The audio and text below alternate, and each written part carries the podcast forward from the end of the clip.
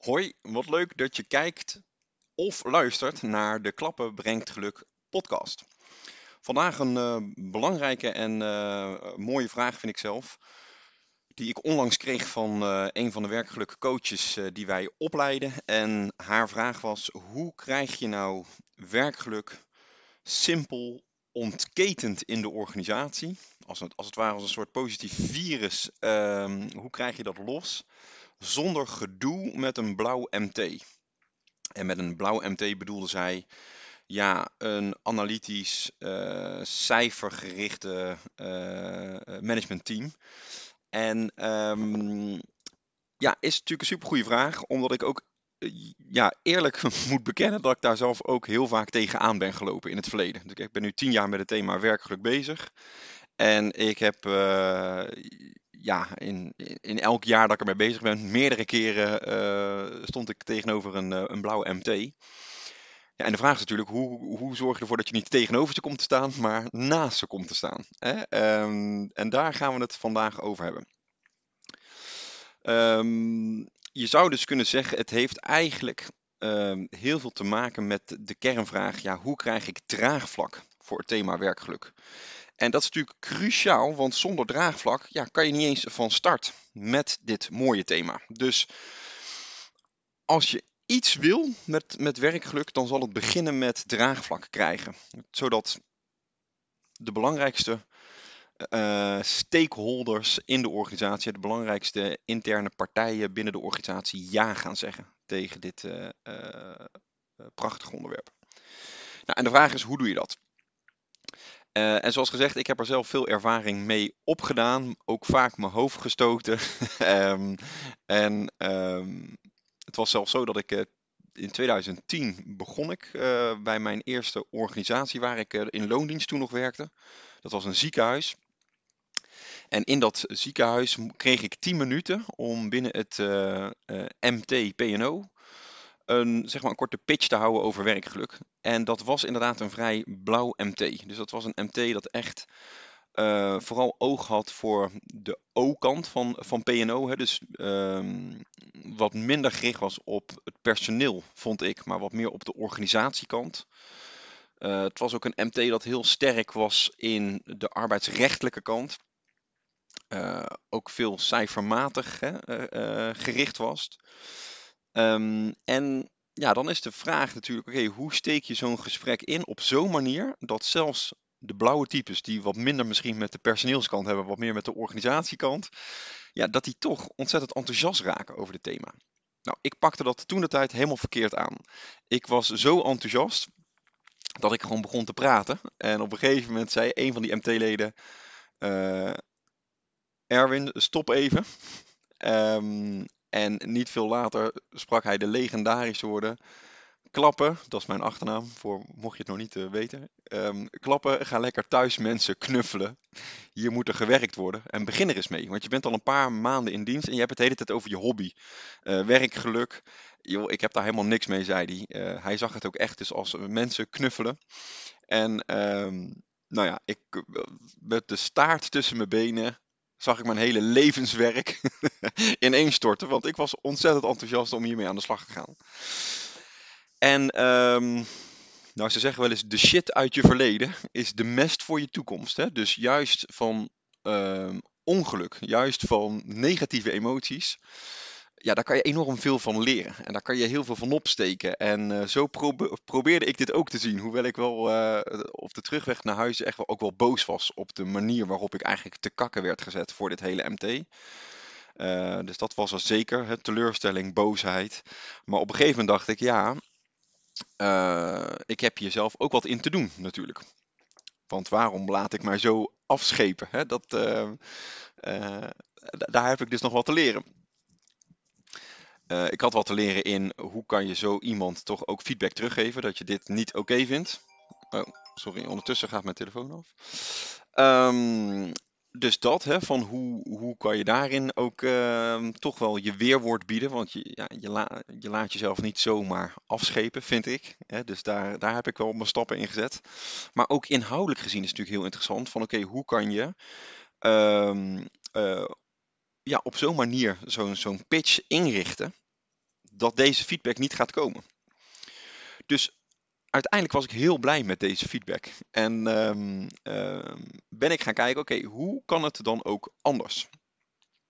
En hoe anders wil je het? Ja, je wil uiteindelijk dat er enthousiasme ontstaat. Dat er een soort positief virus ontstaat binnen alle lagen van de organisatie, waarbij mensen zeggen: ja, werkgeluk is een superleuk thema, het is belangrijk en ik wil er graag mee aan de slag binnen mijn team, binnen mijn afdeling. Nou, hè, dus je wil dat, dat dat in ieder geval in alle lagen gewoon uh, dat er enthousiasme komt.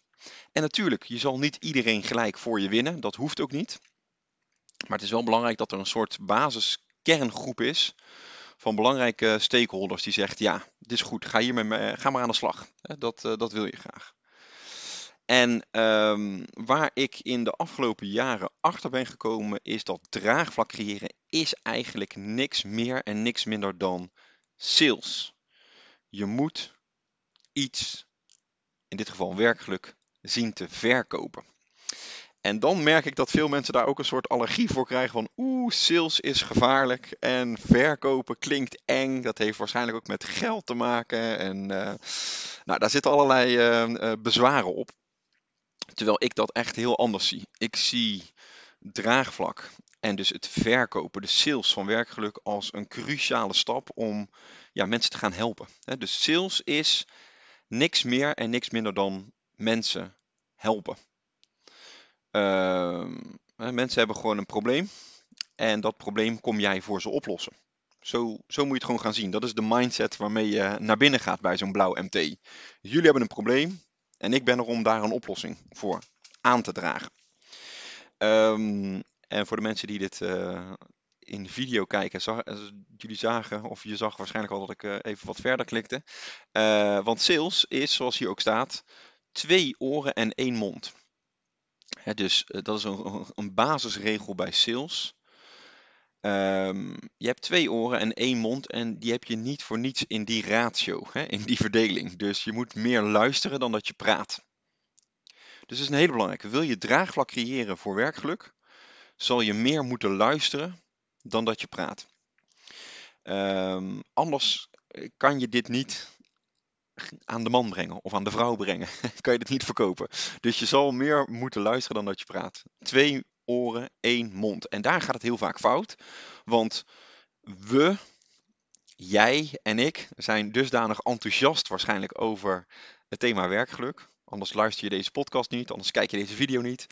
Um, dat je uh, het vaak met al het enthousiasme wat je in je hebt wil gaan uh, mensen wil gaan overtuigen van hey, je moet met werkgeluk aan de slag. En ik denk dat dat een, uh, een misvatting is. Dat dat echt een fout is die veel mensen maken in een soort overdreven enthousiasme, maar gaan praten, gaan praten, gaan praten, totdat mensen helemaal murf zijn. En denken, joh, hoe lang duurt het nog en kunnen we door naar het volgende agendapunt? Dat, dat wil je niet. Uh, dus hoe enthousiast je ook over werkgeluk bent, je houdt in eerste instantie daar nog even je mond over. En je gaat eerst dus luisteren met de twee oren. En daarna pas praten met de ene mond die je hebt. En zoals ik al zei, sales is helpen. Dus zie het ook als, um, oké, ik wil draagvlak. Draagvlak betekent verkoop, hè? dus betekent sales. En sales is niks meer en niks minder dan mensen helpen met een probleem. En dat probleem ga jij voor ze oplossen.